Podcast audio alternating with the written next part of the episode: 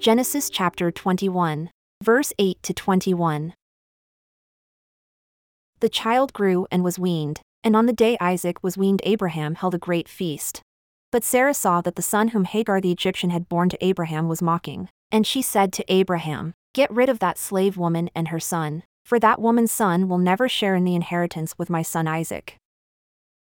The matter distressed Abraham greatly because it concerned his son.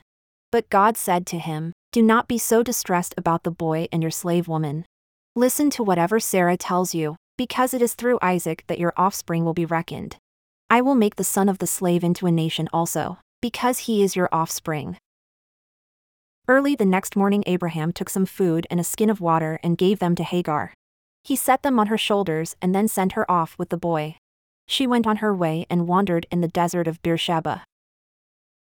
When the water in the skin was gone, she put the boy under one of the bushes.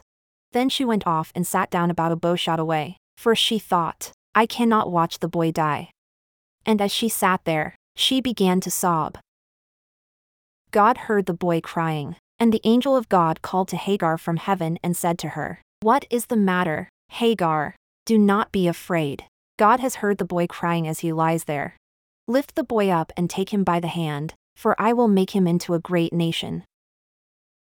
Then God opened her eyes and she saw a well of water. So she went and filled the skin with water and gave the boy a drink. God was with the boy as he grew up. He lived in the desert and became an archer. While he was living in the desert of Paran, his mother got a wife for him from Egypt. Dear Jesus, thank you for dying to save me from my sin. Help me to believe and tell others about you. Amen. May you always know how valuable you are to God.